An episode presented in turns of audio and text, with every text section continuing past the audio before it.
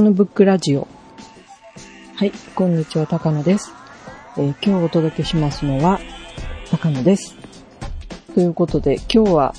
あの、第2回目なんですけども、えー、一人で収録ということになりました。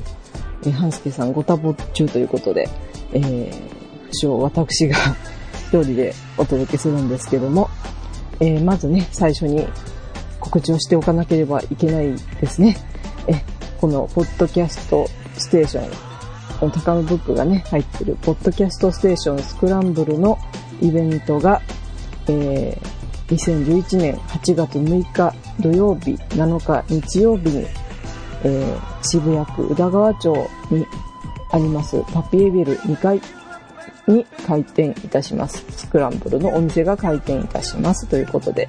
まあ、各スクランブルのね、番組でお届けしてるかと思いますんで、皆さんもご応募なさったんではないかなということですけども、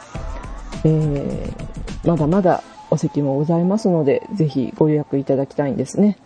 で、あの、まあ、このた高野僕のブログにも、スクランブルのブログにも、あの、リンクを貼っておりますので、ぜひそこから、ぜひご予約してお出かけいただきたいと思います。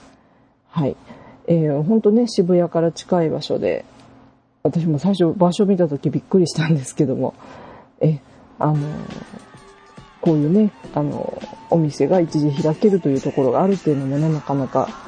私のような田舎に住む者としてはすごく新鮮な試みだなと思いますし、え、で、あと、ね、皆さん、グッチさんからいろいろ送っていただいたりとかですね、で、あと、写真を撮る人は写真で参加するというスタンスですので、本当楽しんでいただける2日間になるのではないかと思います。ぜひぜひ、あの、こちらの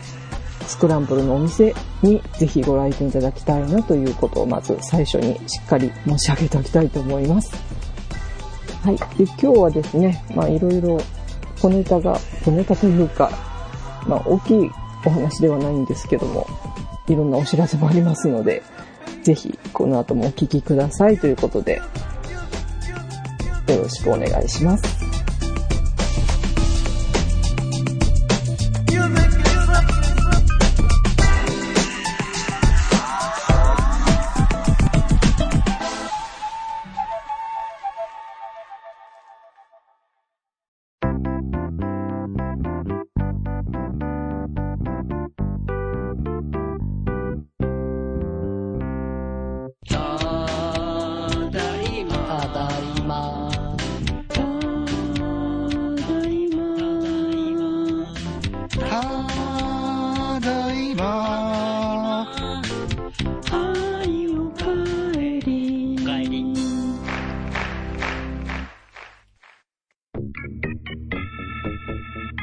ポッドキャストスクランブル。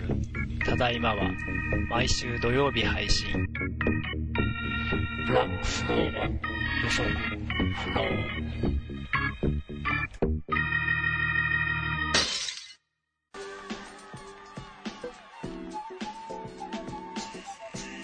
はい。ではまず最初にですね、あの、先日からお届けしております、グリーンカーテンのちょっと速報と言いますか、ちょっと写真はね、ちょっとまだ確保してないというか、ちょっと撮れ、撮ってないんですけども、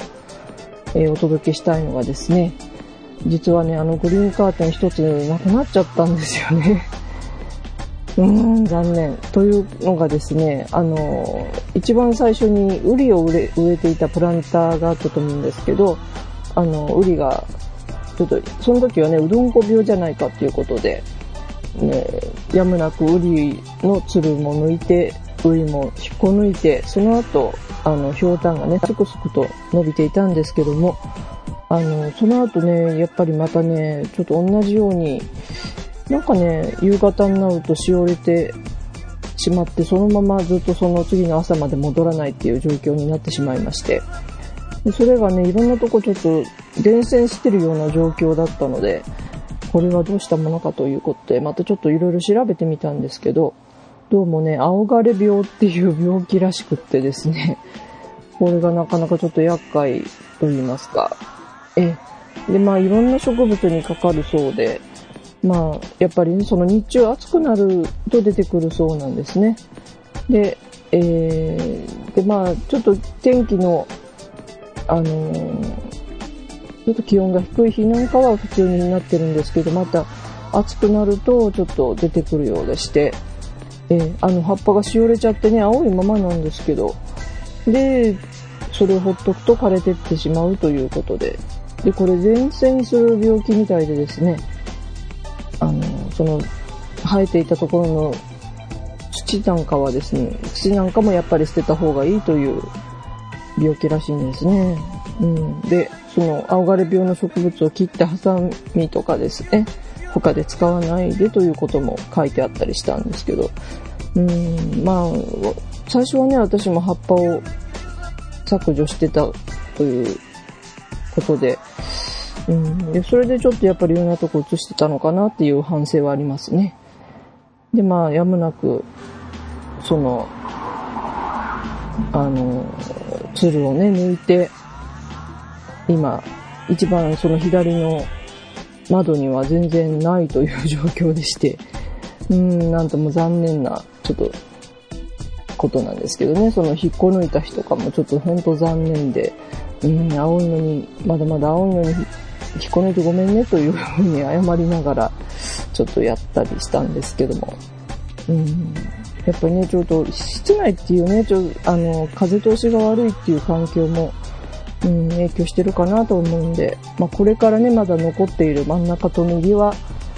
少し、あの、用心しながら、あの、育てていきたいなと思ってる今日この頃です。まあ、この収録してる2、3日は、だいぶ涼しいので、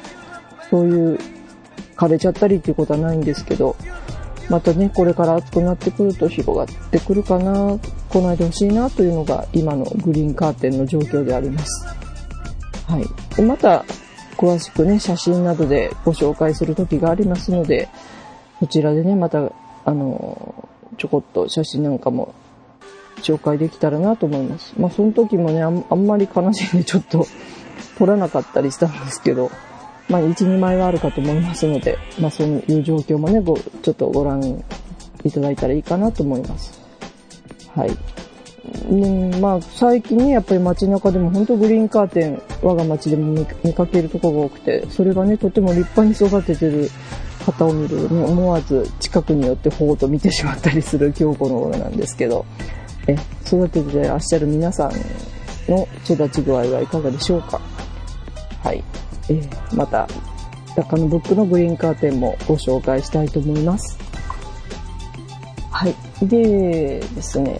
そのグリーンカーテンに引き続きと言いますか、え最近のね、あの日本のテーマと言いますか、節電ということの続報なんですけども、えー、なんとね、先日うちに、あの、電気の使用量のお知らせ、まあ電気メーターを測りに、ね、こ、ここは関西電力管内なんですけど、その、職員の方が来られまして、で、あの、置いてかれた使用量のお知らせっていうちょっと薄い紙があって、それをじーっと見てたらですね、まあ、関西電力だとですね、あの、前年、前年比というのが、まあ、今7月ですけども、そうすると去年の7月どれぐらい使ったかっていう数字もちゃんと印刷されて返ってくるんですけど、それを見てたらですね、え去年はですね、うち 406kWh も使ってたそうなんですね。で、えー、で、今月を見てみるとですね、なんと 349kWh ということで、ん？これはすごい削減率なのでは？ということでですね、えー、電卓を叩いてみますと、なんとすでに節電15%を達成していたという、ことに気がつきましてですね。はい。えー、で、まあ、まあ去年と今年で一番大きく違うのは、やっぱりエアコンの使用をかなり控えてるというところですかね。はい。あとはそうですね、あの、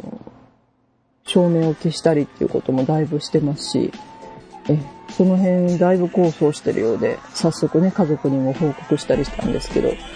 まあ皆さん、ね、全国いろんなとこでお聞きの方いらっしゃるかと思うんですけど、皆さんも多分ね、それぐらいは達成されてるんではないかなと思うので、ちょっとここら辺でね、あの、気分を盛り上げるという意味で、あの、そういう計算をされてみるといいかと思うんですけどね。でもあの、関連の管内がね、最近はちょっと関連の方がまずいんじゃないかなっていう、需給がね、ちょっと厳しいんじゃないかなっていう状況になってまして、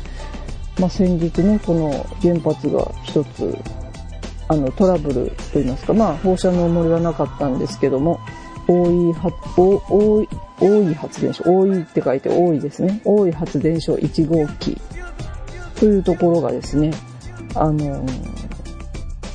停止しまして、まあ、それがね、あの、まあ、定期検査中で調整運転中だったんですけども、その、あの、圧力ね、タンクなんかあった時に、あの動かす圧力のタンクの圧力が低下したということで、えー、そういう停止の作業が取られたということがニュースで放映されてまして、でそこからね、また火力発電所も止まったりという状況があまあそれは中国電力管内かな。で、結構ね、関西の電力今足りないっていうことが言われてる状況でして、え、だからね、やっぱり、うん、ただまだまだね、こっちでもそういう節電に対する根拠の説明とかすごく、あの、自治体がもう、もう、あの、関連にね、説明するように言ってたりとかいうこともありますので、まだまだね、状況が毎日刻々と変わるというところですけども、まあ、まだまだ長い夏なんでね、ちょっとこの、の節電をね、いかにモチベーションを、え保っていくかっていうところが一番大事かなと最近思ってるところですね。そう、それで、あの、関連のお話といいますか、先日あの、私の職場でもですね、関西電力の社員の方が何名か、あの、節電お願いしますっていうビアと、あの、うちわを配っておられましたね。あの、うちわというかね、あの、うちわ、紙を円形に切って、もう一つね、持ち手になるようにちっちゃい穴を開けた、まあ、最近そちらでも配ってる、皆さんのところでもね、配ってるかもしれませんけど、そういうちょっと簡易型のうちわといいますか、そういったのをね、一生懸命、あの、本当ね、炎天下に出られて配ってる方もいらっしゃってですね、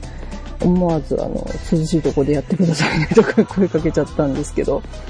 うん、だからやっぱこういうね、大きいことあると、ね、あの、本当私たちと身近に接してる、そういう会社の方なんかね、大変ご苦労される方多いんだなっていうのもちょっと、垣間見えた瞬間だったんですけども、ね、なる、まあ、あの、なかなかね、そういう、うん、あの、電力を扱ってる会社に対する風当たりも強いかなと思うんですけども、まあ、なるべく我々も協力してできたらいいなという、それは何のためにやってるのかなっていうところを、いつもね、心に置いてやるべきではないかなと思うんですよね。もちろんね、体調とか悪い時は遠慮せずに使ったらいいと思うんですけどね。うん。なかなか、その辺のね、まださじ加減がうまいこといかないかなっていうのは最近思いますね。えまあ、この涼しい時期にじっくり目覚めをしたいなというのが今日この頃なんですけども。はい。で、まあ、もう一つ。まあ、これはね、また全然ガラッと変わるネタなんですけども。はい。もう一つお話ししてみたいことがありまして。まあ、皆さんご存知かと思うんですけど、iPhone のね、アプリが今ちょっとお買い得。日本です、日本で言うとお買い得というお話がありまして。あの、日本のね、アプリストア、 App Store が円高を考慮して価格改正を実施したということでですね、なんかと、ある日突然ね、あの、115円の、例えば今まで115円ぐらいだったアプリが85円ぐらいになったということでね、私もなんかツイッターで見てびっくりしたんですけども、このところね、ほんと円高ずっと70何円とか続いてまして、うん、で昔はね、よく円高の恩恵とか言うと、なんか スーパーに積んである、あの、クッキーがやたら安かったりとかですね。オレンジが安くなったりとか、そういうなんかアメリカから来るものが安いとかいう記憶が私はよくあったんですけど、まあこれもね、あ、あ、まあ、アップルもアメリカの会社ですから、アメリカから来たものだということには変わりないんですけども、これね、だいぶほんと安くなってるみたいで、まあ115円が85円だってもまあ、ね、あの、例えば女の人でね、主婦の人だったら、え、びっくりみたいなことになるかと思うんですけど、まあ、iPhone のアプリってね、高額のものも結構ありますんで、そういう場合ね、今一番お買い得なのかなと思いますね。うん、あの、例えばなんか人気あるキーノートっていう分だと、今まで1200円とかね、850円になってたりとか。で、まあ、高野ブックでご紹介した分だとですね、あの、以前東京のね、あえー、美術館で使えるクーポンのアプリ、ニューポンというのをご紹介しましたけども、これがね、これも、まあ、日本国内で結構有効なアプリですけども、これもや、あの、安くなっておりまして、今350円ですね。で、このミューポンの定価っていうのは本当は1000円だったらしいんですけど、それが一応450円に今までなってたんですね。それで、なんとそれがですね、今350円ということで、うん、なかなかこれ、今からね、夏休みに向けてお得なアプリの一つになったかなっていう感じがします。あ、ここでずっと言おうと思って忘れてたんですけど、最近はあれなんですよね。あの、写真美術館もこれに加わったりしておりますので、その、あの、その辺もね、ぜひ、あの、チェックしていただきたいんですけど。で、あともう一つね、高野ブックで紹介したのは、あの、テノリオンっていうね、ヤマハが出した未来の楽器といいますか、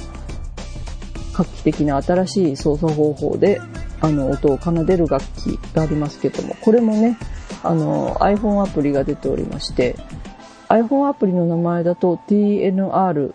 のハイフォンの小さい i ということで。で、これもね、あの、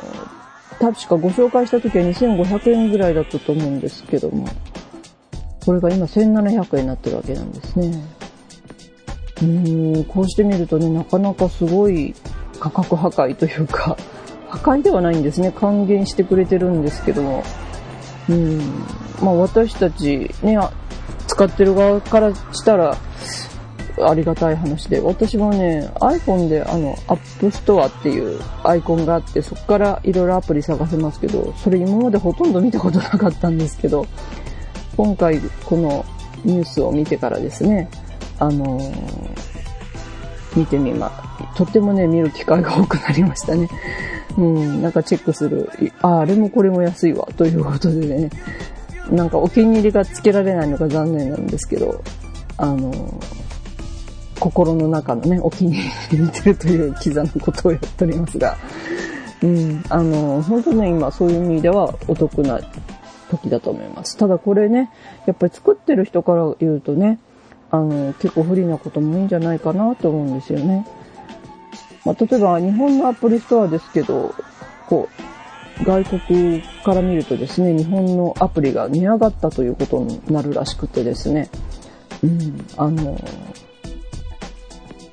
それがね、あの、例えば0.99ドルだったら1.99ドルに上がっちゃったということになるらしくて、1ドル上がるってね、またそれはすごい話で、で私たちのね、逆なわけで、そこがね、ちょっとハードルになっちゃうかなというところはありますし、うん、あの、あと、やっぱり今までね、それで、あの、利益があった方が利益が下がっちゃうわけなんで、価格設定をやり直そうとすると、かなり上がっちゃうかなっていうところもあるみたいですね。うん、3割引きなんでね、やっぱり大変みたいで。うん、だから、なんか一概にいいとは言えないなっていうことを残しつつもですね、やっぱりこの機会は利用しなきゃいけないなというのは最近思うところで、本当いろんなアプリチェックしてるんですけど、なんかいいのがあったらね、またメールなどで、高野さんこんなんがあったよっていうことで教えていただけたらなということは皆さんにお願いしたいなというところですね。はい。まあね、アップル最近ね、また新しい MacBook Air っていうのが出たりしてですね。私もなんかすごいチェックしたりしてるんですけど、あそういう、ね、あとね、iPhone もそろそろ替え時というところで、うん、いろいろそういう検討もまたに入る今日この頃だったりしますね。やっぱちょっと 3G は辛いなという今日この頃なんですけども、皆さんの iPhone、Apple 製品をお持ちの方はいかがでしょうか。はい。で、まあ今日はこの辺で、早い、ちょっと早いかな。あ、でもまだ19分ですね。今 iPhone で撮ってるんですけど、19分かなり早いですね。どうでしょうか。ちょっと早口だったかなと思いますけど、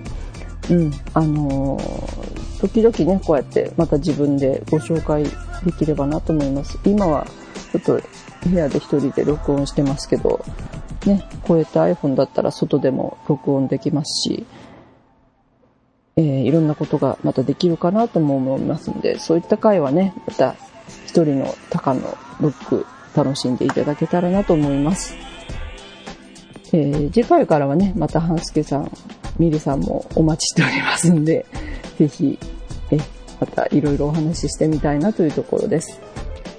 えー、引き続きね、展覧会行ったよっていう話もお待ちしております。まあ、いつでもいいですよ。あの、紹介したすぐ後でなくても結構ですね。この夏休み期間中に行きました。まあ、高野が紹介してない展覧会でね、こんないいのがあったっていうのでも結構ですので、ぜひ、えー、ブログ、今、ジムドゥというサイトのね、あの、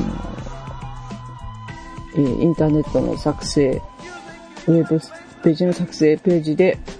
ブログを借りてちょっと臨時ブログでやっておりますが、そちらのコメントしていただいても結構ですし、メールアドレスなどで、えー、お知らせいただいてもいいかと思います。えー、またね、いろんな、そういった皆さんのお話からね、盛り上げていただくっていうのも、なるとありがたいなっていう 感じがいたします。はい。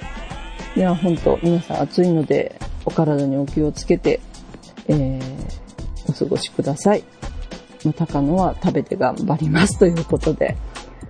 はい、お届けしましたのは、高野。今日は一人でお届けしました。高野ドッグラジオ。また来週よろしくお願いいたします。